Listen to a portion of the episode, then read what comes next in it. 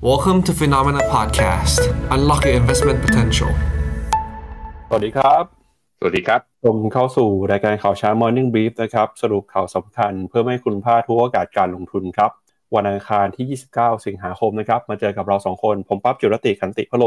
และพี่แบงค์ชัยนนท์รักการจันนันท์ครับ สวัสดีครับพี่แบงค์ครับครับ สวัสดีครับป๊อบครับอะเรามาติดตามกันนะครับกับความเคลื่อนไหวของตลาดหุ้นในค่ำคืนที่ผ่านมารวมไปถึงนะครับปัจจัยสำคัญที่ส่งผลต่อโลกการลงทุน เมื่อวานนี้เนี่ยในช่วงเช้าขณะที่เรากำลังจัดรายการกันอยู่ ก็มีข่าวดีที่เกิดขึ้นในตลาดหุ้นจีนนะครับที่รัฐบาลส่งสัญญาณเข้ามากระตุ้นนะครับในภาคการลงทุน ผ่านการลดดิวตี้สแตมรวมไปถึงนะครับการกำกับดูแลมาตรการต่างๆ ที่มีความผ่อนคลายมากขึ้น ก็ส่งผลทำให้ดัชนี CSI 300ในช่วงเปิดตลาดเนี่ยบวกขึ้นมาได้มากกว่า 5.5%เลยครับแต่ก็ตามเนี่ยนะครับพอปรับตัวบวกขึ้นมาได้ ระหว่างวันการซื้อขายก็ค่อยๆ มีการลดช่วงบวกลงไปได้จนสุดท้ายแล้วเนี่ย หุ้นจีนนะครับก็เหลือบวกเพียงแค่เไม่ถึง 2%เท่านั้นนะครับ ก็ถือว่าเป็นการสะท้อนความผิดหวังของตลาดหุ้นจีนครับพี่แบงค์ที่ ถ้าเกิดบูมเบิร์กใช้ภาษาบูมเบิร์กคือตลาดเนี่ยอยากจะเห็นมากกว่านี้ครับอยากจะเห็นบาซูก้าครับไม่ได้อยากจะเห็นแค่เกระสุน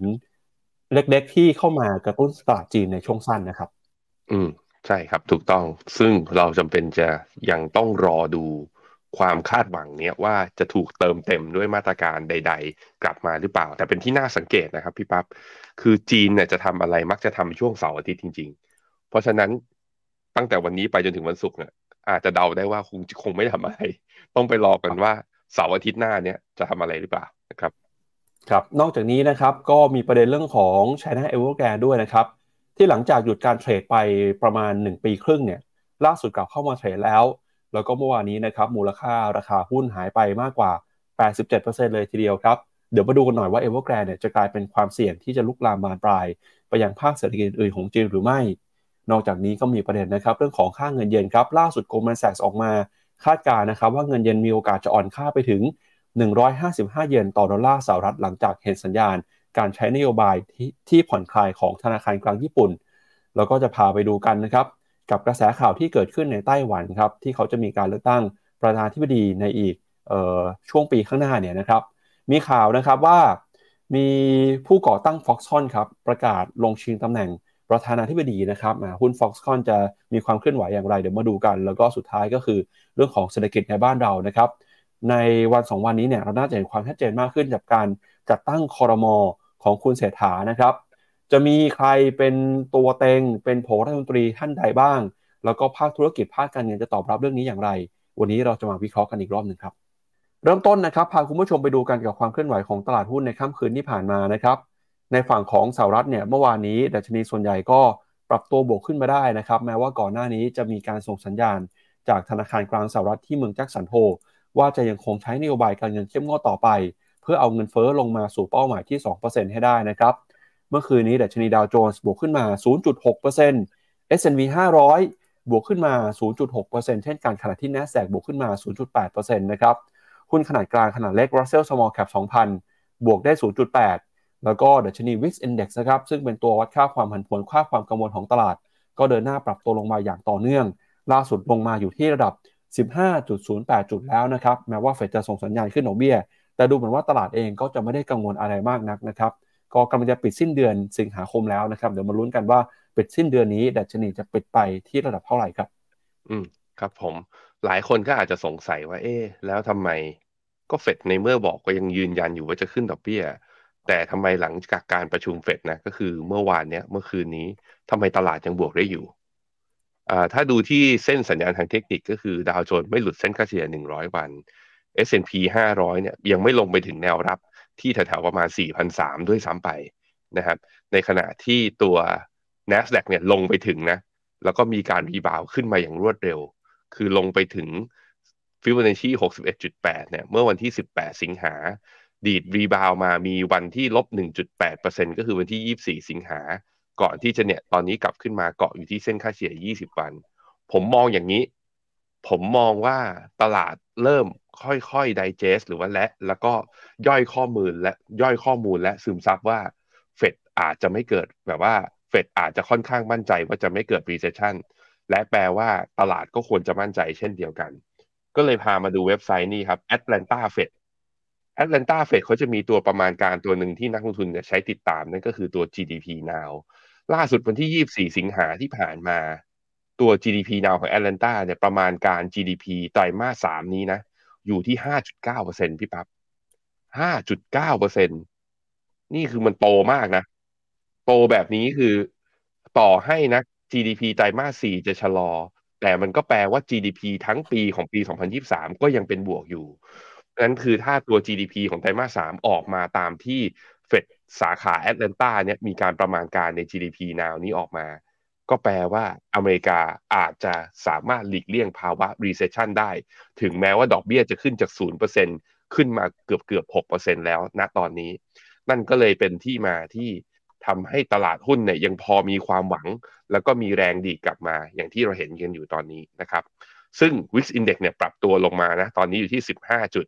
ในขณะที่ดอลลาร์เช้านี้ลงมาต่ำกว่า 104 แล้วสำหรับตัว Dollar Index ก็คือกลับมาอยู่ในโซนอ่อนค่าเล็กน้อย bond yield สองปีก็ลงมาต่ำห้ากว่าห้าเปอร์เซ็นต์ตอนนี้อยู่ที่4.98ในขณะที่ bond yield สิบปีต่ำกว่า4.2ครับ เหลือ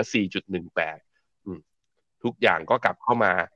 เบาๆ นิดๆ ถือว่าเป็น risk on ผมพาไปดูอีกตัวหนึ่ง CNN Fear and Greed ตอนนี้ CNN Fear and Greed Index อยู่ที่ระดับ 47 47เป็นระดับ neutral คือ ไม่ถือว่าโลภและไม่ถือว่ากลัว โดยที่ก่อนหน้านี้เนี่ย สัปดาห์ที่แล้วก็อยู่แถวๆประมาณนี้ ก่อนหน้านี้ให้ย้อนกลับไปหนึ่งเดือนเนี่ยตอนนั้นอยู่แถวๆประมาณ77ถ้าหนึ่งเดือนก่อนหน้านี้เป็นยังไงบ้างผมพาย้อนกลับมาดู S&P 500หนึ่งเดือนก่อนหน้าวันนี้นะ ก็คือแถวๆตอนเดือนกรกฎาเห็นไหมคือพอมันอยู่ในโหมดกรีดนะ ตัว CNN Index ตัวนี้อยู่ในโหมดกรีดเมื่อไหร่ ตลาดหุ้นก็มีการปรับฐาน ตอนนี้อยู่แถวๆนูโตรถ้าจะขยับนูโตรเนี่ย ดีดขึ้นมาเข้าสู่โหมดกรีดอีกรอบหนึ่งตลาดอาจจะมีโอกาสกลับมาเป็นขาขึ้นอีกทีหนึ่งก็ได้ ตอนนี้สัญญาณทางเทคนิคระยะสั้นบอกอย่างนั้นนะครับครับออกไปดูแผนที่หุ้นกันหน่อยครับ เมื่อวานนี้ดัชนีหุ้นตัวไหนปรับตัวเคลื่อนไหวเป็นอย่างไรบ้างนะครับ ส่วนใหญ่ก็ซื้อขายกันอยู่ในกรอบแคบๆ ยกเว้นหุ้นของ NVIDIA นะครับที่ยังคงเดินหน้าปรับตัวบวกขึ้นมาได้ดี NVIDIA เมื่อวานนี้บวกขึ้นมา 1.7%ครับแล้วก็มี Meta นะครับ 1.6%ขณะที่หุ้นในกลุ่ม สถาบันการเงินครับก็ปรับตัวบวกขึ้นมาได้เช่นกันนะครับ ไม่ว่าจะเป็น Wells Fargo Morgan Stanley นะครับเอ่อ Goldman Sachs บวกขึ้นมา 1.5 ถึง 1.8%เลยทีเดียว เมื่อวานนี้เทสซาก็บวกขึ้นมาได้ประมาณ 0.1%นะครับ อันนี้เป็นความเคลื่อนไหวที่เกิดขึ้นในตลาดหุ้นสหรัฐเมื่อคืนนี้ครับ ไปดูต่อนะครับกับตลาดหุ้นของยุโรปบ้างครับ เมื่อวานนี้ตลาดหุ้นยุโรปส่วนใหญ่ก็ปรับตัวบวกขึ้นมาได้นะครับ โดยดัชนี DAX ของเยอรมนีบวกขึ้นมา 1%ครับฟุตซี่ร้อยอังกฤษ บวกขึ้นมาเล็กน้อย 0.07%ส่วน CAC 40 ของฝรั่งเศส บวกขึ้นมา 1.3%ครับยูโรซ็อก50 นะครับ บวกขึ้นมาได้ 1.3%ส่วนยูโรซ็อก600 ปรับตัวบวกขึ้นมาเกินกว่า 1%เช่นกัน ก็ตลาดหุ้นยุโรปเองนะครับ ก็รอรุ้นตัวเลขเศรษฐกิจนะครับที่จะมีการประกาศในช่วงสัปดาห์นี้ โดยเปิดต้นสัปดาห์มาเนี่ยก็ถือว่าตลาดเองค่อนข้างตอบรับข่าวดีนะครับที่ผมพูดไปเมื่อสักครู่นี้ฝั่งอังกฤษเนี่ยเป็นราคาปิดของวันศุกร์นะครับ วันจันทร์ที่ผ่านมาตลาดหุ้นอังกฤษปิดทำการไป แต่ถ้าเกิดดูเหมือนจะเปิดบรรยากาศ sentiment โดยรวมเนี่ยก็คือส่วนใหญ่บวกขึ้นมากันได้เกินกว่ามากกว่า 1%เลยครับพี่แบงค์เอาละฮะ Euro Stoxx หกร้อยดีดขึ้นมายืนเหนือค่าเฉลี่ยสองร้อยวันอีกครั้งหนึ่งโอ้โห ยุโรปนี่ฆ่าไม่ตายจริงๆนะ แล้วอีกนิดเดียวนะ จะได้ buy signal จาก MACD ด้วย ก็มาดูกันฮะว่าจะ rebound ขึ้นมาแล้ว ถึงขั้นทดสอบ high เดิมที่ประมาณ 470 แล้วจะสามารถทะลุผ่านได้หรือเปล่า คือดูจาก GDP now และดูจากสัญญาณของเฟดและดูจากความเชื่อมั่นของตลาดว่า recession อาจจะไม่มีเนี่ย มันจะไม่มีที่ยุโรปด้วยหรือเปล่า คือตลาดเหมือนกับพยายามจะตีความแบบนั้น แต่ในมุมของผมนะ upside มันขึ้นไปถึง high เดิมเนี่ยยังค่อนข้างจำกัด เพราะฉะนั้นตลาดหุ้นยุโรปเนี่ยสำหรับผมคือรอก่อน ไม่ซื้อและไม่ไล่ราคานะฮะไปดูค่าเงินยูโรเมื่อเทียบกับดอลลาร์ครับค่าเงินยูโรเทียบกับดอลลาร์เนี่ยลงมาทดสอบเส้นค่าเฉลี่ย200 วันมา 2 วันนะฮะ ล่าสุดวันนี้ก็กลับมาแข็งค่าเล็กน้อยเมื่อดอลลาร์อ่อนค่าตอนนี้อยู่ที่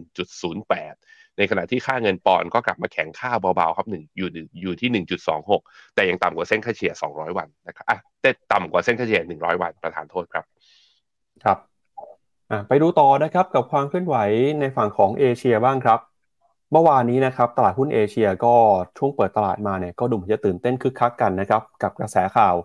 การกระตุ้นเศรษฐกิจ การลดมาตรการในการกำกับดูแลนะครับเพื่อให้ตลาดมีความมั่นใจมากขึ้นของตลาดหุ้นจีน แต่สุดท้ายแล้วเนี่ยนะครับก็ไม่สามารถปรับตัวบวกขึ้นมาได้อย่างแข็งแกร่งเหมือนที่เราประเมินกันไว้ในตอนแรกนะครับ เดี๋ยวไปดูปัจจัยก่อนฮะแล้วเดี๋ยวค่อยไปดูกันว่าตลาดหุ้นนะครับจะเคลื่อนไหวตอบทิศทางเป็นอย่างไร ก็เข้าสู่ข่าวแรกของเราในวันนี้เลยนะครับก็คือสถานการณ์ของจีนครับเมื่อวานนี้เนี่ยในช่วงเช้าของรายการนะครับระหว่างที่เรากำลัง ติดตามประเด็นต่างๆกันอยู่เนี่ยก็มีการเปิดตัวของตลาดหุ้นจีน โดยพ้องยิ่งในดัชนี CSI 300 นะครับที่ปรับตัวบวกขึ้นมาได้เกินกว่า 5%ในช่วงเปิดตลาดครับสาเหตุสำคัญของตลาดหุ้นจีนในรอบนี้นะครับก็เกิดมาจากการที่กรอตครับหน่วยงานกำกับดูแลตลาดทรัพย์ของจีนเนี่ยออกมาตรการลดอากรสแตมในการซื้อขายหุ้น เพื่อเป็นการกระตุ้นตลาดนะครับ โดยจีนประกาศลดอากรสแตมสำหรับการซื้อขายหุ้นจากเดิมที่อยู่ในระดับ 0.1% หันลงมาเหลือ 0.05%แล้วก็คณะกรรมการกำกับหลักทรัพย์ของจีนนะครับ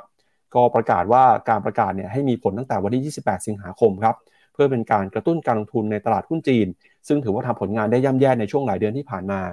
แต่ก็ตามเนี่ยผลตอบรับดูเหมือนว่าจะไม่ค่อยดีสักเท่าไหร่นักนะครับ โดยช่วงเปิดตลาดตลาดเนี่ยปรับตัวบวกขึ้นไม่ได้ประมาณ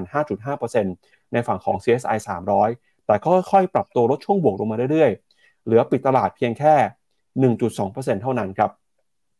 ขณะที่ดัชนีหังเสง China Enterprise ครับซึ่งเป็นดัชนีหุ้นของบริษัทจีนแผ่นดินใหญ่ที่จดทะเบียนซื้อขายในฮ่องกงเนี่ยในช่วงเปิดตลาดนะครับก็ปรับตัวบวกขึ้นมาได้นะครับประมาณ 4%ครับก่อนที่จะค่อยๆลดช่วงบวก หรือบวกเพียงแค่ประมาณ 1.1%เท่านั้น โดยก่อนหน้านี้นะครับแม้ว่าการเพิ่มขึ้นมาจะช่วยลดการขาดทุนในช่วงเดือนสิงหาคม ให้ต่ำกว่า 10%แต่ Hang Seng China Enterprises เนี่ยก็ยังคงเป็นหนึ่งในดัชนีที่ทำผลงานได้ย่ำแย่ที่สุด ในบรรดาหุ้นนะครับที่ทางบลูมเบิร์กติดตามอยู่ จากการรายงานของบลูมเบิร์กครับระบุว่าเงินลงทุนจากต่างประเทศยังคงเร่งขายหุ้นจีนออกมาตลอดทั้งวัน ซึ่งก็คาดว่าจะส่งผลให้ fund flow เดือนสิงหาคมเนี่ยเป็นการไหลออกที่สูงที่สุดเป็นประวัติการของตลาดหุ้นจีนนะครับ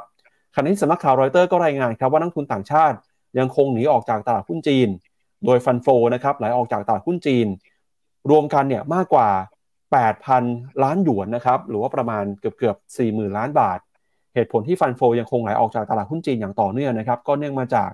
นักลงทุนครับพยายามส่งเสียงมาก่อนหน้านี้แล้วนะครับว่ารัฐบาลจีนยังกระตุ้นเศรษฐกิจไม่พอ ต้องมีการกระตุ้นมากกว่านี้ แต่สิ่งที่รัฐบาลจีนทำเนี่ยก็คือยังคงไม่สามารถทำให้นักลงทุนพอใจได้บลูมเบิร์กรายงานนะครับว่าต่างชาติยังคงหนีออกจากตลาดหุ้นจีนครับแล้วก็ตอบสนองต่อมาตรการกระตุ้นเนี่ยที่ยังคงถือว่าไม่เพียงพอนะครับ โดยก่อนหน้านี้นะครับ คุณ หมาวินเฉินครับซึ่งเป็นนักวิเคราะห์ของ Bloomberg Intelligence เนี่ยก็บอกว่า การลดอากรแสตมป์แสดงให้เห็นถึงความเร่งด่วนนะครับสำหรับผู้กำหนดนโยบายที่พยายามจะพลิกฟื้นความเชื่อมั่น แต่การลดอากรสแตมครั้งล่าสุด เมื่อเดือนเมษายนปี 2008 จะตามด้วยการกระตุ้นเศรษฐกิจครั้งใหญ่นะครับ ซึ่งครั้งนี้เนี่ยเขามองว่าอาจจะไม่มีมาตรการกระตุ้นครั้งใหญ่แบบนั้น แล้วก็บอกนะครับว่าจีนจำเป็นต้องใช้มาตรการสนับสนุนในเชิงนโยบายเพิ่มเติมครับ โดยระบุนะครับว่า การกลับมาของตลาดหุ้นจีนครับจะไม่เกิดขึ้นยกเว้นว่ารัฐบาลจีนจะใช้มาตรการที่เป็นบาซูก้าครับโดยเขาบอกบาซูก้าเนี่ยคือมาตรการกระตุ้นเศรษฐกิจครั้งใหญ่เลยนะครับ อย่างเช่น การกระตุ้นครั้งใหญ่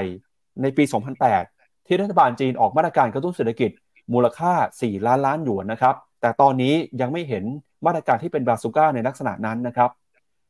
ขณะที่นักวิเคราะห์นะครับ จาก Evercore ISI ครับที่ปรึกษาวันนี้ธนกิจในสหรัฐอเมริกาก็บอกเช่นกัน ก็บอกว่าการปรับตัวขึ้นมาในสัปดาห์นี้ของตลาดหุ้นจีนเนี่ยอาจจะเกิดขึ้นน้อยกว่านะครับที่เคยเกิดขึ้นในปี 2008 ที่ทางการจีนมีการลดดิวตี้สแตมเช่นกันนะครับ เพราะฉะนั้นก็ถือว่าตลาดค่อนข้างจะผิดหวังนะครับ ว่ามาตรการที่ออกมาอาจจะยังไม่เพียงพอรอมาตรการที่ใหญ่กว่านี้ที่ให้เศรษฐกิจฟื้นตัวกลับคืนขึ้นมาได้ครับพี่แบงค์อืมครับผม ไปดูตลาดหุ้นจีนผ่านทางการเคลื่อนไหวในหลาย ๆ สินทรัพย์ก่อนก่อนที่จะไปดูตลาดหุ้นตัวแรกก็คือค่าเงินนะตอนนี้ค่าเงินหยวนเมื่อเทียบกับดอลลาร์เนี่ย ตอนนี้นะ อยู่ที่เจ็ดจุดสองแปดซึ่งเป็นระดับสูงสุดเมื่อเทียบกับตอนเดือนกับพฤศจิกาปีสองพันยิบสองถ้าทะลุผ่านตรงนี้ไปนี่คือจุดสูงสุดมากที่สุดนะนับตั้งแต่ก่อนวิกฤตซับพามตอนปี2007เลยทีเดียวนั้นตอนนี้คือหยวนอยู่ในทิศทางที่อ่อนค่า แล้วก็จากข่าวที่ปั๊บอกมาแสดงว่าสาเหตุและปัจจัยหนึ่งคือต่างชาติไม่เอาการลงทุนในจีนหรือเปล่ากำลังขนเงินกลับหรือเปล่า อันนี้คือเรื่องหนึ่งที่จำเป็นที่จะต้องดู แต่อีกส่วนหนึ่งก็เป็นเพราะว่าผมคิดว่าอัตราส่วนต่างของอัตราดอกเบี้ยนโยบาย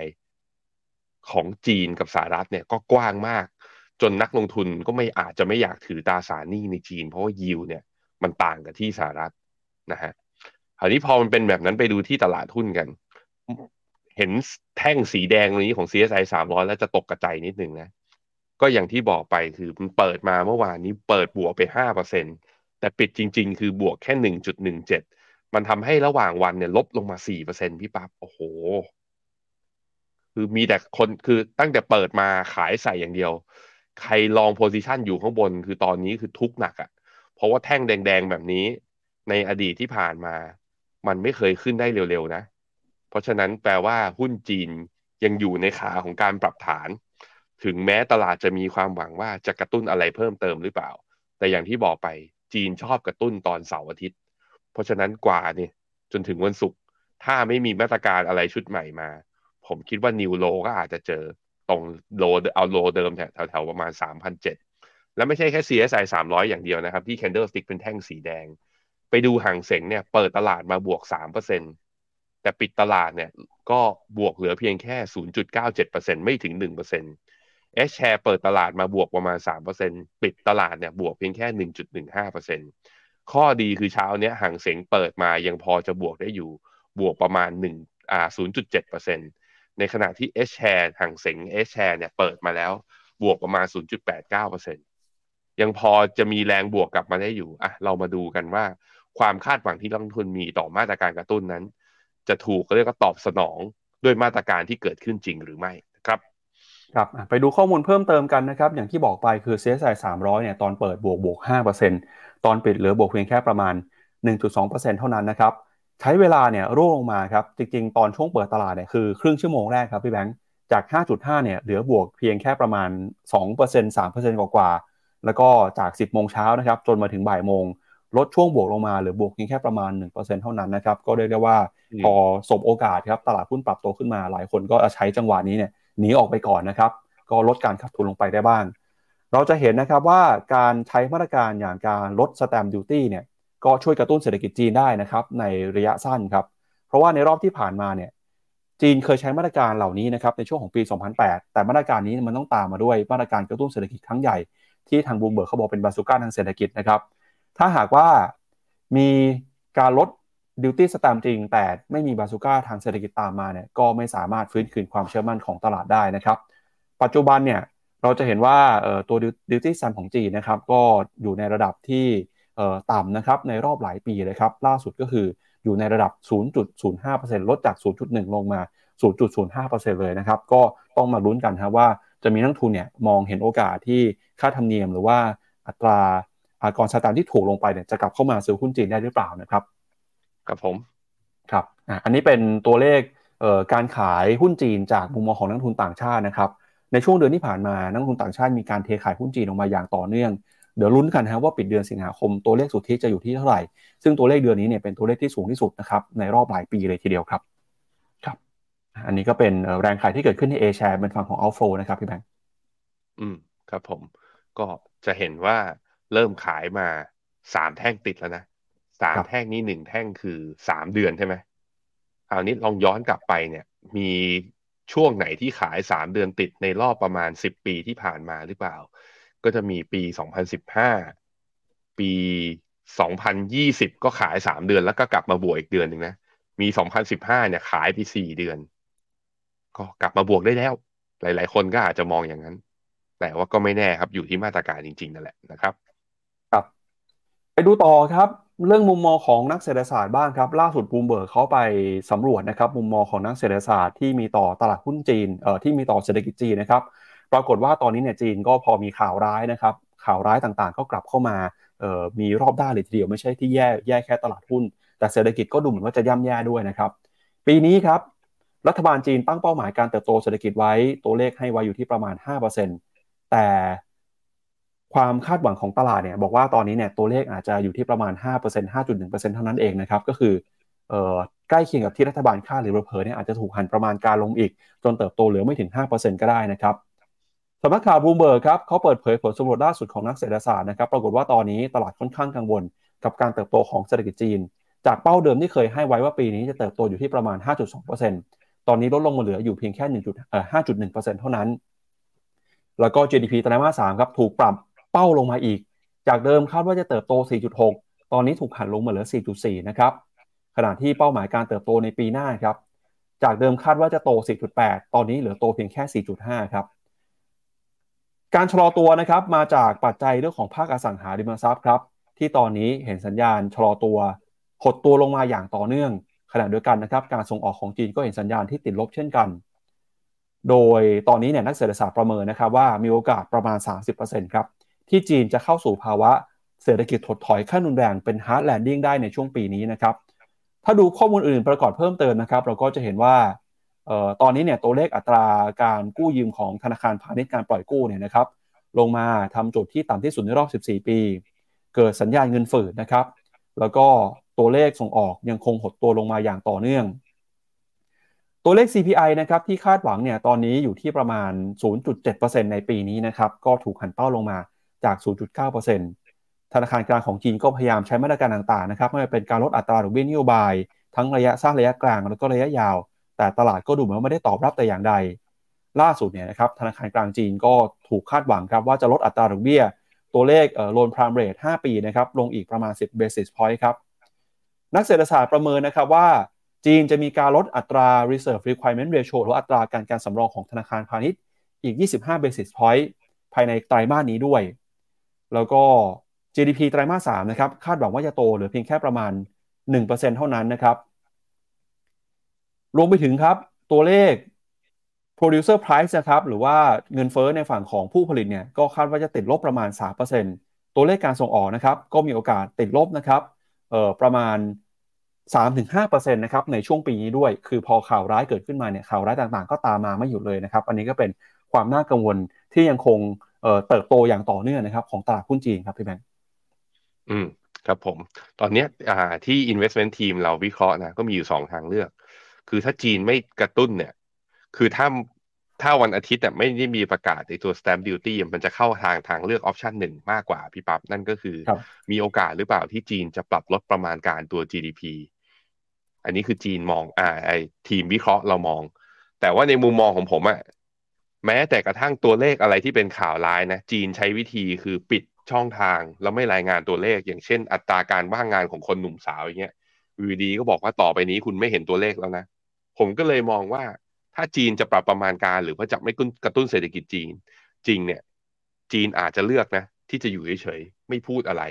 แล้วให้ตลาดงงๆแบบนี้ไป อันนี้คือทางเลือกที่หนึ่งทางเลือกที่สองคือออกมาได้แล้ว กระตุ้นได้แล้ว เพราะว่า GDP ที่ต่ำกว่าห้าเปอร์เซ็น ลงไปในระยะเวลานานเนี่ยข้อที่หนึ่งคือมันไม่คือการจะเอา GDP กลับขึ้นมาอยู่ที่ทาร์เก็ตอีกทีหนึ่งอาจจะใช้เม็ดเงินในการกระตุ้นมหาศาลและมากกว่านี้ คือเหมือนกับว่า สมมติว่าเราขับรถอยู่ที่ประมาณร้อยอ่าร้อยกิโลเมตรต่อชั่วโมงใช่ไหมปล่อยคันเร่งลงไป สมมติว่าคันเราปล่อยคันเร่งลงไปจนรถหยุดอะจะเหยียบกลับมาอีกทีหนึ่งอะมันต้องเหยียบน้ำมันเพิ่ม ถ้าเป็น EV ก็ไม่ต้องเหยียบเพิ่มใช่ไหมมันพุ่งแรงก็ไม่ต้องรอรอบ แต่ถ้าเป็นรถสันดาบอย่างเงี้ยมันต้องเหยียบน้ำมันเพิ่มมันใช้น้ำมันความสิ้นเปลืองในการเหยียบจากศูนย์ถึงร้อยแล้วไอ้จากศูนย์ถึงร้อยกลับมาใหม่ มันเยอะ แต่ในขณะที่เลี้ยงไปไม่ต้องชะลอไม่ต้องถึงกระหยุดอะมันเหยียบแป๊บเดียวอะมันมีเรียกว่ามันมีแรงเฉื่อยที่พอจะส่งแล้วเหยียบคันเร่งไปมันยังไปได้ต่อ อันนี้คือเหตุผลที่หนึ่งที่นักวิเคราะห์มองว่าจีนจำเป็นที่จะต้องกระตุ้น อีกเหตุผลหนึ่งก็คือว่า ที่ GDP ระดับเขาบอกว่าก็มีการประมาณการนะ ที่ระดับประมาณสักสามถึงสี่เปอร์เซ็นหรือต่ำลงมาเนี่ยคำว่า common prosperity ที่เคยเป็นวาทกรรมชุดใหญ่เลยของสีจิ้นผิงนี่บอกว่าต้องโตอย่างเท่าเทียม การที่อัตราการเติบโตของเศรษฐกิจของประเทศนั้นๆเนี่ยโตน้อยเนี่ยเขาบอกว่าอัตราการเติบโตมันจะไปกระจุกตัวอยู่ที่คนชั้นบน คือผู้ประกอบการเจ้าของกิจการกลุ่มทุน แต่มันจะไม่ได้กระจายลงมา ให้กับคนวงกว้าง เพราะฉะนั้นอย่างเนี้ยอย่างที่อเมริกาอย่างที่ยุโรปที่โตกันระดับ GDP นะก่อนนั้นเนี่ยโตกันระดับ 1% 2%จนกระทั่งคนอเมริกาต้องไปเลือกโดนัลด์ทรัมป์มาเพราะอยากเห็นการเปลี่ยนแปลงด้วยวัฒกรรมคือ make America great again เนี่ยของคุณทรัมป์เนี่ยเพราะเขาบอกไม่ไหวแล้วไง โอ้โหเศรษฐกิจที่ผ่านมามันไม่เติบโตเลยคือเขาไม่ได้ประโยชน์อะไรเลย คนยุโรปเองเศรษฐกิจยุโรปเองที่มีปัญหาอยู่นะตอนนี้ก็เป็นเพราะเรื่องนี้นั้นถ้าจีนอยากโตอย่างเท่าเทียม มันโตอย่างเท่าเทียมโดย GDP ต่ำไม่ได้ ต้องอยู่แถวๆนี้แหละห้าเปอร์เซ็นขึ้นไป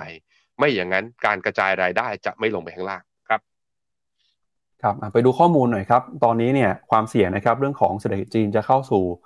ภาวะถดถอยนะครับ ตอนนี้โอกาสความน่าจะเป็นค่อยๆ ปรับตัวขึ้นมาอย่างต่อเนื่องนะครับบรูมเบิร์กบอกว่าความน่าจะเป็นที่จะเกิด hard landing ในปีนี้อยู่ที่ประมาณ 30%แต่ถ้าเกิดรุนแรงขั้นเป็น recession เนี่ยก็มีโอกาสอยู่ที่ประมาณ 12.5%นะครับ แล้วก็เป้าหมายการเติบโตของเศรษฐกิจในปีนี้ครับ จากเดิมนะครับตลาดเคยคาดว่าจะเติบโตอยู่ที่ 5.2%ตอนนี้เหลืออยู่เพียงแค่ 5.1%เท่านั้น ส่วนปีหน้าครับตอนแรกคาดกันว่าจะเติบโตอยู่ที่ 4.8%ตอนนี้ก็ลดลงมานะครับเหลือเติบโตเพียงแค่ประมาณ 4.5%เท่านั้นครับอะแล้วก็อันนี้นะครับเป็นมุมมองของตลาดครับที่มีต่อแนวโน้มการเติบโตของเศรษฐกิจจีนนะครับ ก็ปัจจุบันเนี่ย ไตรมาส3ครับตลาดประเมินได้เติบโตเหลือเพียงแค่ 4.4%ส่วนไตรมาส4ยังคงไว้เท่าเดิมนะครับไตรมาส1ปีหน้าเหลือโต 4.2 ไตรมาส2นะครับกับไตรมาส3ปีหน้าเหลือโตอยู่ที่ประมาณ 4.7 ครับเพราะฉะนั้นเนี่ยปีหน้าจีนเองไม่น่าจะโตเกินกว่า 5%ได้นะครับเพราะว่าตลาดเองส่วนใหญ่มองว่าไม่มีไตรมาสไหนเลยครับที่จะสามารถเติบโตได้เกินกว่า 5%นะครับแล้วก็ตอนนี้คอนเซนแซสอย่างที่เราบอกไปนะครับเหลือเพียงแค่ 5.1 นะครับเดี๋ยวชวนที่แบงค์ไปดูหน่อยว่าตอนนี้ นักวิเคราะห์เขาประเมินยังไงบ้าง ก็มีหลายคนนะครับที่บอกว่าย่ำแย่ครับย่ำแย่บางคนบอกว่าถึงขนาดจะเติบโตไม่ถึง 4%เท่านั้นก็มีเช่นกันนะครับ อืมครับผมคนที่บอกว่าโตต่ำกว่าสี่นี่ใครบ้างครับ ครับ อันนี้เป็นตัวเลขส่งออกครับพี่แบงก์ก็สะท้อนผ่านตัวเลขส่งออกนะครับ ตัวเลขส่งออกที่ไม่ดีก็ทำให้เอ่อตัวเลข GDP ย่ำแย่ไปด้วยนะครับมันก็ไม่แน่นะ เพราะว่าตอนนี้ relative แล้วอย่างจีนกับเวียดนามเนี่ย เป็นผู้ส่งออกที่เวียดนามอาจจะได้ประโยชน์จากการย้ายฐานการผลิต แต่พอค่าเงินหยวนนะอ่อนค่า สมมติว่าอ่อนไปมากกว่านี้คือสินค้าของจีนอาจจะดูถูกลงในสายตาของคนอื่น แต่แน่นอนว่ามันก็ไปค้าขายคนอื่นไม่ได้เพราะว่าอเมริกาก็มีกฎหมายครอบใหม่ทีหนึ่งออกไอตัว executive order ใช่ไหมตั้งแต่คุณทรัมป์แล้วก็เรื่องป้องกันการเรียกว่าเรื่องการตั้งกำแพงภาษีด้วย ก็อาจจะขายได้ไม่ไม่ได้ครบทุกหมวดสินค้าจริง แต่ว่าการอ่อนค่าเนี้จะช่วยผมคิดว่าส่งออกของจีนก็อาจจะมีโอกาสที่จะตีแล้วก็วกกลับกลับมาก็ได้พี่ปั๊บครับครับส่งออกนะครับไปดูเรื่องหุ้นบ้างครับ ตลาดหุ้นจีนนะครับ แม้ว่าจะมีความหวังมาได้แค่เพียงช่วงสั้นๆ เมื่อเช้านี้เมื่อวานตอนเช้านะฮะแต่ถ้าไปดูมูลค่าเนี่ยอย่างที่เราบอกไปก็คือตลาดหุ้นจีนมูลค่าตอนนี้ยังคงซื้อขายต่ำกว่าค่าเฉลี่ยนะครับในรอบปีที่ผ่านมาอยู่ด้วยเช่นกันนะครับ ก็มองแล้วหุ้นจีนตอนนี้เป็นยังไงบ้างครับพี่แบงค์ อะมาดูครับตัว PE เนี่ยเห็นไหมเอ้ยเอ้ยไม่ต้องเปลี่ยนเนี่ยมาจอที่ผมสิอะมาดูนี่นะ PE ของตัว CSI 300ในอีก 12 เดือนข้างหน้า ตอนนี้เนี่ยถ้าเทียบกับค่าเฉลี่ยในอดีต 10 ปีที่ผ่านมา ยังถือว่าถูกอยู่พี่ปั๊บแต่เราก็เห็นแล้วนะ โซนถูกแบบนี้เนี่ย ถูกมาตั้งแต่ต้นปีจนถึงตอนนี้ ยังไม่กลับไปที่ค่าเฉลี่ยเลยดังนั้นเรายังจำเป็นต้องรอต่อไปนะครับ ครับ อะในแง่ของ MSCI China ครับ ก็คือหุ้นจีนที่ลิสต์อยู่ที่ต่างประเทศเนี่ยก็อยู่แถวแถวลบ0.8 standard deviation ก็ถือว่าอยู่ในโซนถูกด้วยเช่นเดียวกัน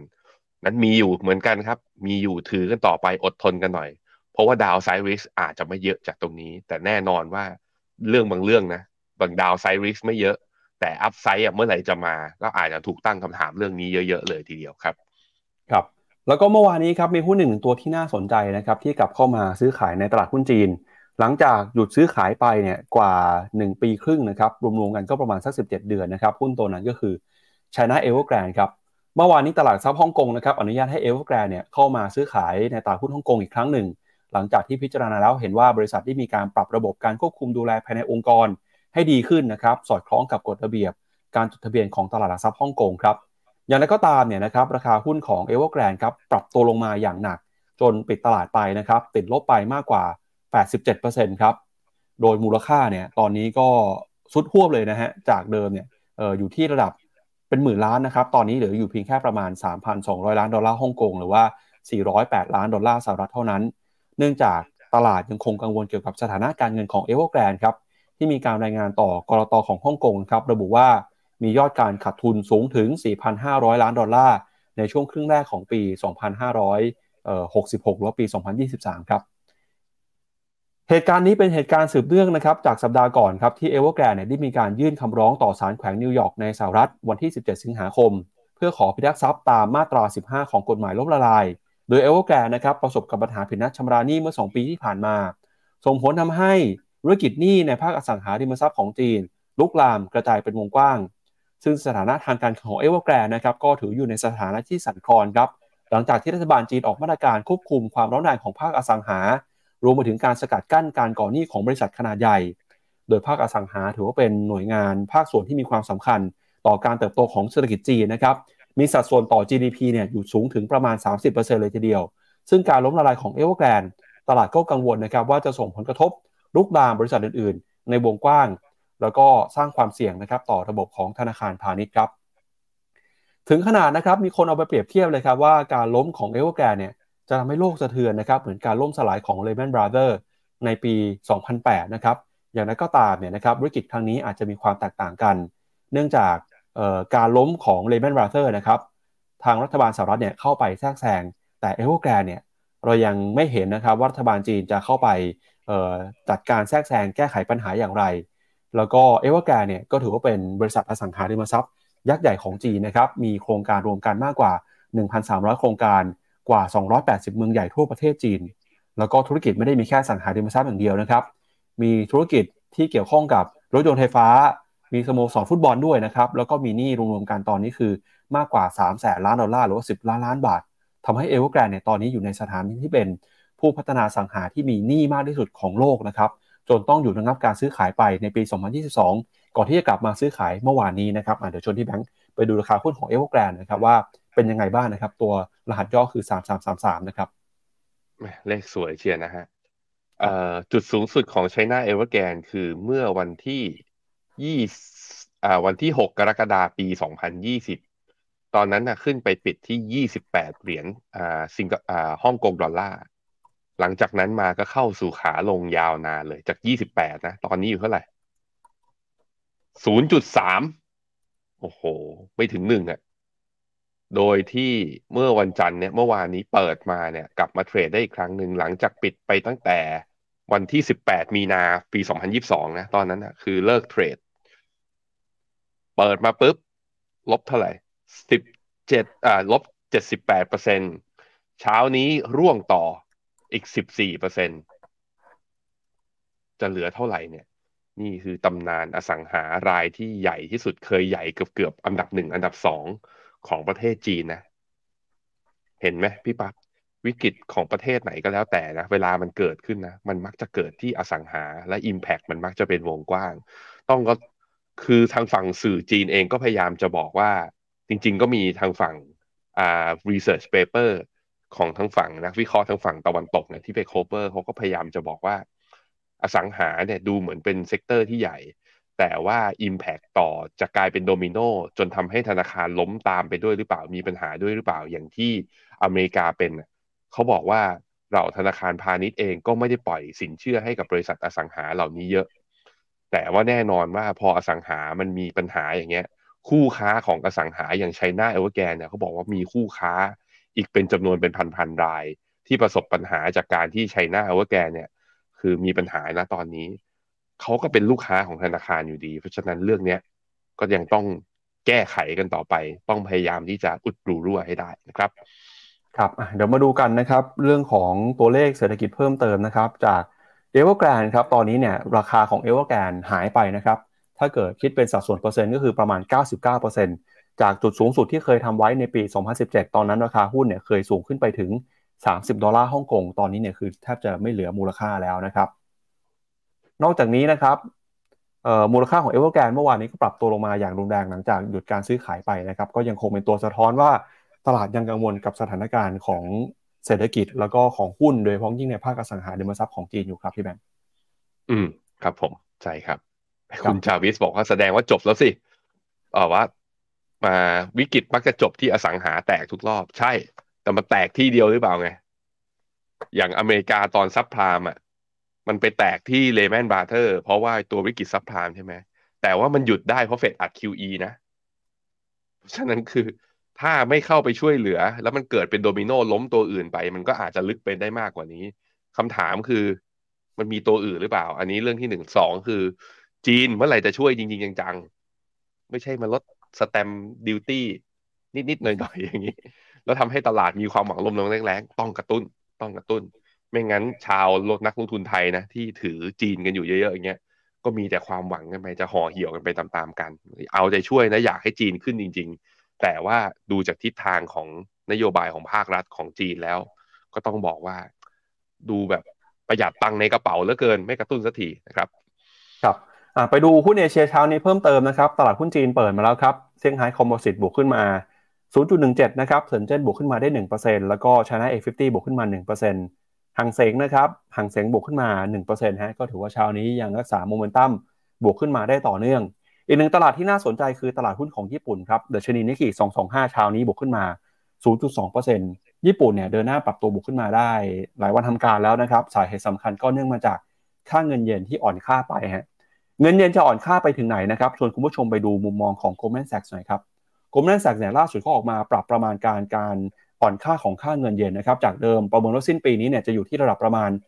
135 เยนต่อดอลลาร์ตอนนี้เนี่ยเป้าหมายของ Goldman Sachs เขาบอกเงินเยนจะอ่อนค่าไปถึง 155 เยนต่อดอลลาร์สหรัฐเลยครับตัวเลขเงินเยนถ้าอ่อนไปถึง 155 เยนจริงเนี่ยจะเป็นตัวเลขที่อ่อนค่ามากที่สุดในรอบกว่า 30 ปีเลยนะครับครั้งสุดท้ายที่เงินเยนเคยอ่อนค่าอยู่ในระดับ 155 เยนก็คือ เดือนมิถุนายนในปี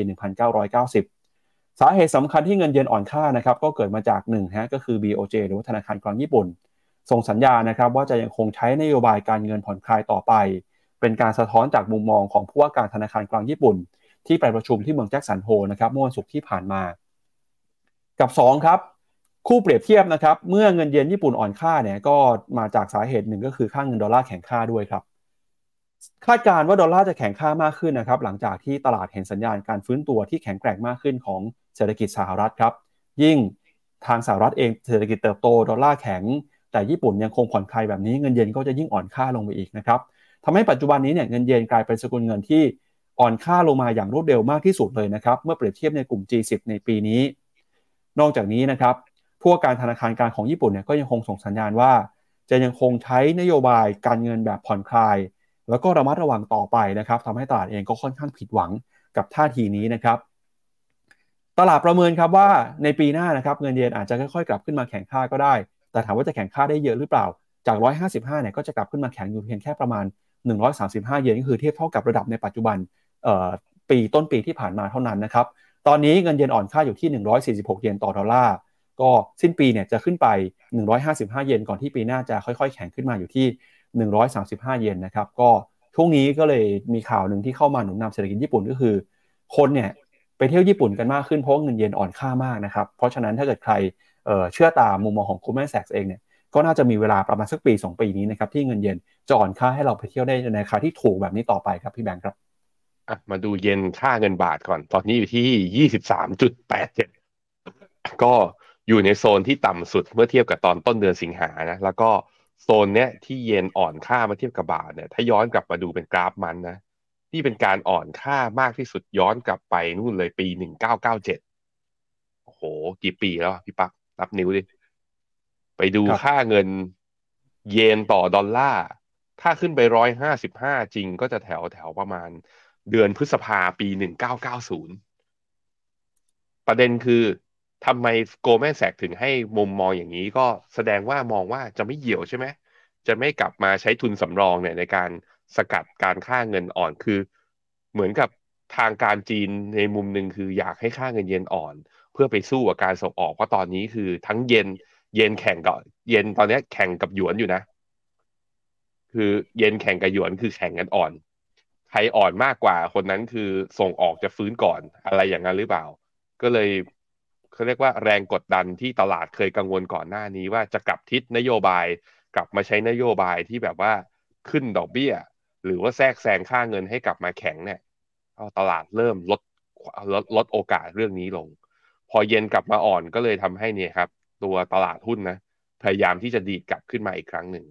แต่ตอนนี้นิกเกอียังมีตัวเส้นค่าเฉลี่ย 50 วันเป็นแนวต้านสำคัญ 32,558 ซึ่งมีโอกาสจะผ่านได้เหมือนกันนะ ถึงผ่านได้ก็ต้องไปดูลุ้น high เดิม high เดิมของตัว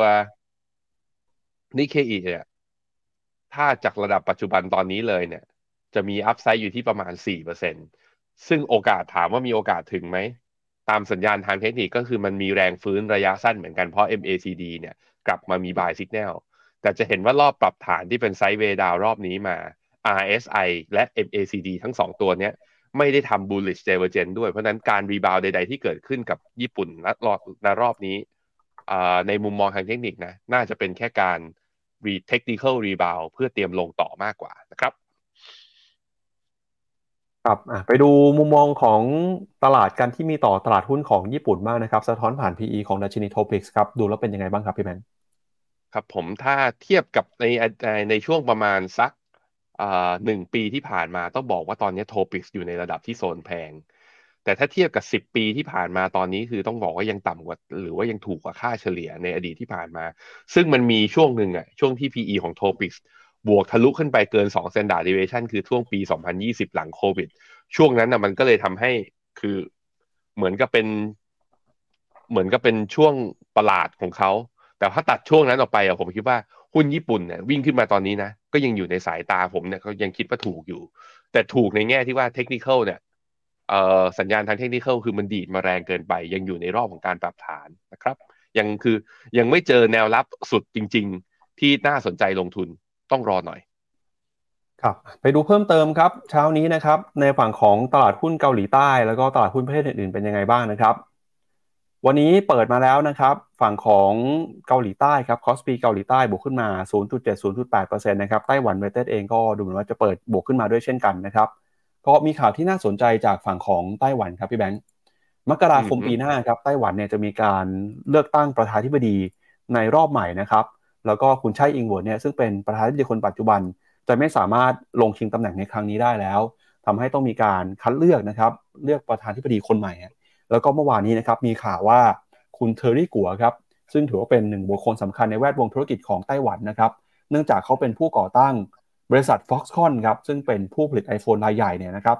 ประกาศว่าเขาจะไม่ยอมให้ไต้หวันเป็นยูเครนถัดไปแน่นอนนะก็คือตอนนี้ไต้หวันกับจีนเนี่ยทะเลาะกัน จนมีความตึงเครียดนะครับมีการกระทบกระทั่งกัน เขาก็กลัวว่าจะเป็นเหมือนยูเครนกับรัสเซียที่สุดท้ายแล้วเนี่ยจะเกิดสงครามทำให้จีนเนี่ยต้อง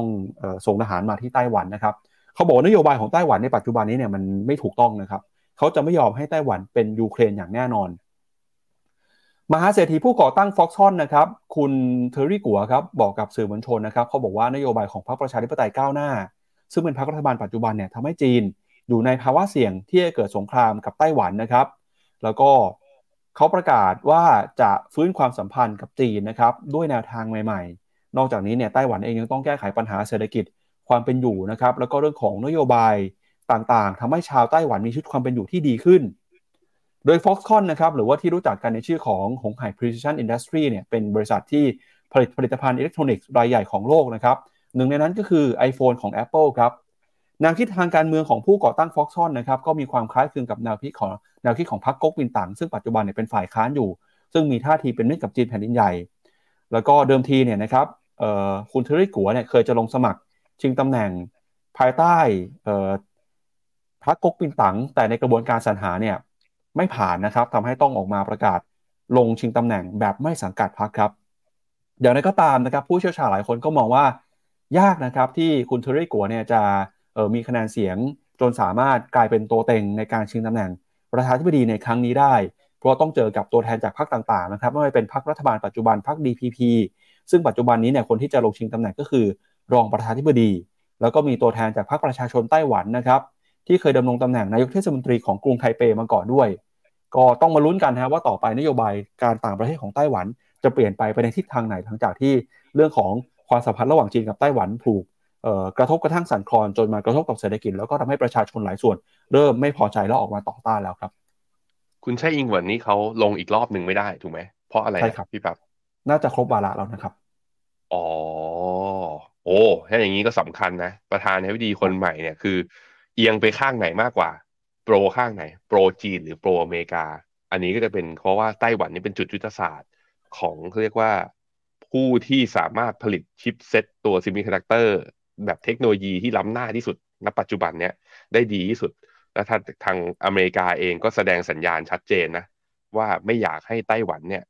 รวมกันแบบว่าจีนเข้ามาครอบครองไต้หวัน เพราะไม่งั้นเนี่ยตัวเองก็เดือดร้อน ชิปเซ็ตถ้าไปอยู่ในมือจีนขึ้นมา เกมในการสู้กันระหว่างสองมหาอำนาจระหว่างจีนเองกับอเมริกาเองเนี่ย อเมริกาก็จะตกที่นั่งลำบากด้วย แต่ว่าอันนั้นแหละก็ต้องมารอดูกัน เขาจะมีการเลือกตั้งกันวันไหนนะพี่ปั๊บเมื่อกี้ผมสิบสามมกราคมปีสองพันยี่สิบสี่ครับ โอ้ก็ต้องไปรอกันตอนนั้นอีกทีหนึ่งอะไปดูหุ้นไต้หวันกันหน่อย แล้วตอนนี้เป็นยังไงบ้างฮะตลาดหุ้นไต้หวันนะครับ หลังจากที่มีการปรับฐานมา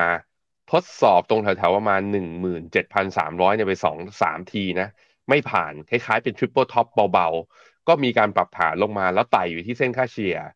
หนึ่งร้อยวัน ซึ่งล่าสุดได้บายสัญญาณจาก ACD แล้วก็คือ เหมือนมีสัญญาณดีดกลับขึ้นเบาๆ ภาพคล้ายๆ กับตัวหุ้นนิเคอีกับตัว TOPIX คล้ายๆกัน เพราะฉะนั้นก็อะเข้ารอบ technical rebound อย่างน้อยๆ ก็ดี ดูเหมือนเอเชียจะกลับมาคึกคักได้บ้าง ห่วงแต่พี่จีนนี่แหละอะ CSI 300 เปิดมาแล้วเช้านี้ บวกน้อยไปหน่อยประมาณสัก 0.3 บวกอย่างนี้ต้องระวังนะ ตอนท้ายตลาดมีแรงขายออกมาแล้วติดลบหรือเปล่านะครับ ครับ ก็ไปดูต่อนะครับ ก่อนที่ไปดูข่าวในประเทศกันนะครับ ความเคลื่อนไหวของราคาสินค้าโภคภัณฑ์หน่อยฮะราคาทองคำนะครับ ล่าสุดตอนนี้ยืนอยู่ที่ระดับ 1,922 ดอลลาร์ต่อทรอยออนซ์นะครับส่วนราคาน้ำมันครับราคาน้ำมันดิบ WTI ครับ ย่อลงมาอีกแล้วครับ ลงมาต่ำกว่า 80 นะครับ อยู่ที่ 79 ดอลลาร์ ส่วนราคาน้ำมันดิบเบรนท์ครับ ซื้อขายกันอยู่ที่ 83 ดอลลาร์นะครับราคาทองก็ปรับตัวเพิ่มขึ้นมา หลังจากที่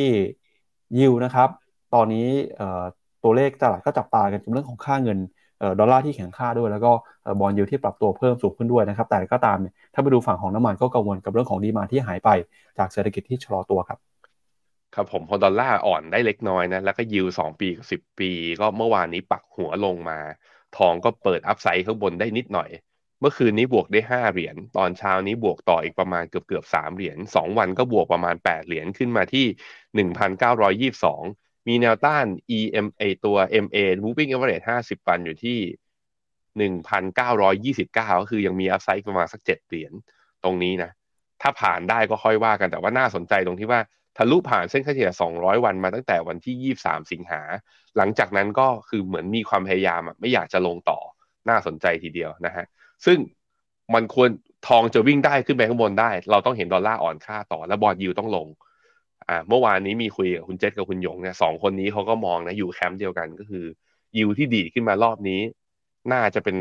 น่าจะเป็นการดีดแบบว่าแค่ตกใจ หลังจากนี้ไปก็ควรจะลง ซึ่งเป็นอย่างนี้จะเข้าทางทองและเข้าทางพวกเหล่ากองทุน global bond แล้วก็กองทุนที่เป็นตราสารหนี้ในสหรัฐนะครับ ในขณะที่ราคาน้ำมันครับตัวเบรนท์เนี่ยมีการดีดขึ้นไปเมื่อวานนี้ขึ้นไปถึงประมาณ 80.8 แต่ว่าก็ย่อลงมาเช้านี้ยังไม่ผ่าน 80 เหรียญตัวเบรนท์เนี่ยก็ยังไม่ผ่าน 84 เหรียญเช้านี้อยู่ที่ประมาณ 83.65 ครับ ครับไปดูคอมเมนต์คุณผู้ชมมาหน่อยครับ สวัสดีทุกคนนะครับ สวัสดีคุณยาดา สวัสดีคุณ แคทริยาคุณจาวิสเขาบอกสมัยนี้เขารู้กันหมดแล้ว กลัวซะที่ไหนแล้วลุงโจโรม คือนักนักนักนักลงทุนเดี๋ยวนี้เก่งนะ อ่านใจคุณเจโรมพอเวลได้วัสยาสวัสดีนะครับ คุณอาร์คถามมาครับ CSI 300 กับหางเสงสัญญาเทคนิคระยะยาว 10 ปีขึ้นเป็นยังไง จีนอย่าไปดูถึง 10 ปีครับ ดูเอาเอาแค่ 6 เดือนหน้าให้รอดก่อน คือจะถือยาวจริงๆในความเห็นของผมนะ ไม่ควรถือจีนแล้วหลังจากนี้ คือเหมือน มันอ่านไม่ออกไงมันคาดเดาลำบาก ผมชอบบริษัทที่มันเป็นพวกเทคคอมพานีคือถ้าจะถือยาวระดับแบบ S S F R M F อย่างเงี้ย เพื่อการลดหย่อนภาษีด้วยนะอ่าสำหรับผมนะหนึ่งคือพวกหุ้นบิ๊กเทคในอเมริกาสองที่พอจะถือได้จากโครงสร้างเศรษฐกิจและการเติบโตในอนาคตเนี่ยที่เห็นอีกชัดๆเลย ผมคิดว่าก็เวียดนามอยู่สองที่ คุณพิโอนี่ก็เลยถามต่อว่าแล้วเวียดนามเข้าได้หรือยัง เมื่อวานนี้เวียดนามเคลื่อนไหวน่าสนใจมาก ๆ มาดูที่กราฟหน้าจอผมฮะ เมื่อวานนี้ตลาดหุ้นเวียดนามบวกมา 1.63%นะ หลังจากที่ทดสอบเส้นค่าเฉลี่ย 50 วันก็จะเห็นว่าเริ่มดีดกลับขึ้นมา ลงเพราะ VinFast แล้วถ้าไปลองวิเคราะห์ดูอย่างเมื่อวานนี้อยากให้ใครอยากรู้เรื่องหุ้นเวียดนามว่าไอ้ VinFast มันมีอิทธิพลต่อเวียดนาม Index ขนาดไหน อยากให้ไปฟังคุณหยงเมื่อวานนี้ในรายการ FINNOMENA Live ตอนทุ่มหนึ่ง วิเคราะห์ไว้ค่อนข้างละเอียดว่า มันน่าจะเป็นปัจจัยแค่วันไทม์แล้วหลังจากนั้นตลาดน่าจะฟื้น ซึ่งเนี่ยเห็นไหมมีแรงซื้อกลับมาแล้ว เพราะฉะนั้นเวียดนามก็ถือกันยาวๆไปสำหรับใครที่เป็นแบบ MEVT call หรือสายแบบลงทุนยาว แต่ถ้าใครที่เป็นสายแบบว่าเทคนิคนะ ก็คือมันมีสัญญาณขายมาในกราฟในในกราฟรายวันเนี่ยจาก MACD เพราะฉะนั้นก็รออีกนิดนึง รออีกนิดหนึ่งนะครับ คุณปิติพันธ์แซวผมนะ บอกไม่ใส่แว่นดำเหมือนเมื่อวานแล้วเหรอโอ้ไอ้แว่นดำเมื่อวานนี้มันมืดจริง ๆ มันมองไม่เห็นอะไรเลยก็เลยแบบว่า ใส่แล้วมันก็อีกอีกอย่างหนึ่งโดนคนแซวอะว่าใส่แล้วเหมือนคนตาบอดโอ้โหงอนเลย ต่อไปนี้ไม่ใส่แว่นดำแล้วครับอะพี่ปั๊บครับ ก็ไปดูย้อนหลังได้นะครับ ในรายการ p h e n o m e n a Live เมื่อวานนี้เออกอากาศไปประมาณหนึ่งทุ่มนะครับ เดี๋ยวให้พี่โปรดิวเซอร์อ่านข้อความทางหลังบ้านนิดนึงนะฮะก็เดี๋ยวช่วงท้ายของเราเนี่ยมีกิจกรรมที่น่าสนใจมาฝากคุณผู้ชมด้วยนะครับ ก่อนที่จะจากกันไปวันนี้ครับมาดูเรื่องของข่าวในประเทศกันก่อนนะฮะล่าสุดเนี่ยก็มีการเตรียมตัวจับตาการจัดตั้งรัฐบาลออของคุณเศรษฐาแล้วนะครับ ตอนนี้เนี่ยจะเห็นว่ามีรายชื่อออกมาแล้วก็มีว่าที่รัฐมนตรีนะครับเข้าไปทยอยกรอกประวัติแล้วครับ คาดว่าภายใน 1-2 วันนี้นะครับเราจะเห็น รายชื่ออย่างเป็นทางการนะครับ 30 สิงหาคม ผู้สื่อข่าวรายงานครับว่าเรื่องของความคืบหน้าในการจัดตั้งรัฐมนตรีนะครับภายหลังจากมีการส่งชื่อบุคคล ที่จะเข้ามาดำรงตำแหน่งไปยังสำนักเลขาธิการคณะรัฐมนตรี ทางเลขาธิการคณะรัฐมนตรีเนี่ยก็ได้มีการแจ้งผู้ที่มีรายชื่อนะครับให้มากรอกประวัติ แล้วก็คุณสมบัตินะครับ เพื่อที่จะเเตรียมตัวครับในการแต่งตั้งเป็นรัฐมนตรีนะครับ ล่าสุดเนี่ยก็เริ่มมีรายชื่อบุคคลที่มากรอกเอกสารที่ทำเนียบแล้วนะครับไม่ว่าเป็นตัวแทนจากพรรคเพื่อไทย พรรคภูมิใจไทยนะครับ โดยรัฐมนตรีว่าการกระทรวงของพรรคต่างๆเนี่ยก็กำลังทยอยเดินหน้าเข้ามานะครับ ก็มีเวลา 3 วันตั้งแต่วันที่ 28 ถึง 30 สิงหาคมนะครับ แล้วก็เมื่อวานนี้มีชื่อมีโผต่างๆเนี่ยก็ยังคงอัปเดตกันอยู่นะครับพี่แบงค์ตลาดหุ้นไทยเองเมื่อวานนี้ก็ยังปรับตัวบวกขึ้นไม่ได้ แต่ก็ลดช่วงบวกลงไปนะครับเดี๋ยวมาลุ้นกันว่าหุ้นไทยจะเป็นยังไงเดี๋ยวชวนที่แบงค์ไปดูหุ้นไทยนะครับหุ้นไทยลดช่วงบวกมานะแต่ก็ยังบวกได้อย่างต่อเนื่องนับตั้งแต่ วันที่ยี่สองสิงหามา ไม่มีวันไหนไม่ปิดบวกนะ แต่บวกน้อยลง แต่น่าสนใจคือมันไม่ใช่กราฟมากกว่า มันไม่ใช่กราฟหุ้น แต่ไปดูค่าเงินบาท ค่าเงินบาทเนี่ยมีแข่งค่ากลับมานะแต่ว่านับตั้งแต่วันที่ยี่สิบสี่สิงหาที่ผ่านมา บาทกลับมาอ่อนค่าอีกแล้วพี่ปับ๊บคือมันเป็นสัญญาณไม่ดีนะ คือ ถ้าหวังว่าตลาดหุ้นไทยจะขึ้นแล้วขึ้นรอบใหญ่ๆเนี่ย บาทควรจะแข็ง แล้วก็ต่างชาติเนี่ยควรจะกลับมาซื้อ แต่ปรากฏว่าอะมาดูฮะ นับตั้งแต่ต้นเดือนสิงหาจนถึงวันที่ 28 คือเมื่อวานนี้เนี่ย ต่างชาติขายหุ้นไทยมา 12,000 ล้าน โดยที่ตั้งแต่ต้นปีเลยนะ ขายสุทธิไปแสนสามหมื่นล้าน เมื่อวานนี้เห็นหุ้นไทยบวกได้บวกได้สองจุด แต่ต่างชาติขายพันห้าตอนนี้อยู่ดีสถาบันช่วงนี้นะสถาบันดูให้ความเชื่อมั่นกับรัฐบาลชุดใหม่มากสงสัยเขาเห็น ชุดเอโผคอรมอหนึ่งแล้ว เขาคงชอบมั้ง เลยกลับมาซื้อสุทธิเนี่ยเมื่อวานนี้อีกพันสี่แต่ว่าการซื้อแบบนี้โดยที่ต่างชาติยังมีแรงขายอยู่เนี่ย ผมคิดว่าหุ้นไทยอาจจะอัพไซด์จำกัดในความเห็นผมนะ แล้วจำกัดอยู่ที่ตรงไหน ก็เส้นแถวเส้นค่าเฉลี่ย200 วันเนี่ย1,580 1,590 น่าจะเห็น แต่ผ่านจากตรงนี้ไปโดยที่ต่างชาติยังขายอยู่ ผมคิดว่าไม่ง่าย เพราะนั้นเล่นได้แค่สั้นๆ หรือเปล่าสำหรับหุ้นไทยนะระมัดระวังกันด้วยนะครับครับแล้วก็เมื่อวานนี้มีภาพที่น่าสนใจจาก Twitter จาก X ของคุณเศรษฐานะครับก็ตอนนี้เนี่ยภาคธุรกิจก็เริ่มได้มีโอกาสพบปะ แล้วก็ทยอยเข้ามาแสดงความยินดีกับคุณเศรษฐามากขึ้นนะครับภาพที่เห็นที่เผยแพร่เมื่อวานนี้เนี่ยก็มีผู้นำของภาคธุรกิจนะครับมีดรวิชิตสุรพงษ์ชัย ประธานกรรมการของ SCBX นะครับมีคุณอาทิตย์นันทวิทยา ประธานเจ้าที่บริหารของธนาคารไทยพาณิชย์ มีคุณปริวตรีวิศวเวศนะครับ ผู้บริหารของชอการช่าง แล้วก็มีคุณถาพนะสิริวัฒนาพักดี ผู้บริหารของไทยเบฟ มีคุณสุประชัยเจรวนนท์นะครับ ผู้บริหารของเครือเจริญโภคภัณฑ์แล้วก็มีคุณจริพรผู้บริหารของ VHA ด้วยนะครับ ตอนนี้ภาคธุรกิจเองก็เริ่มคึกคักตื่นเต้นนะครับ เข้ามาแสดงความยินดีกับคุณเศรษฐามากขึ้นครับพี่แบงค์ครับ อืมครับผมก็นั่นแหละ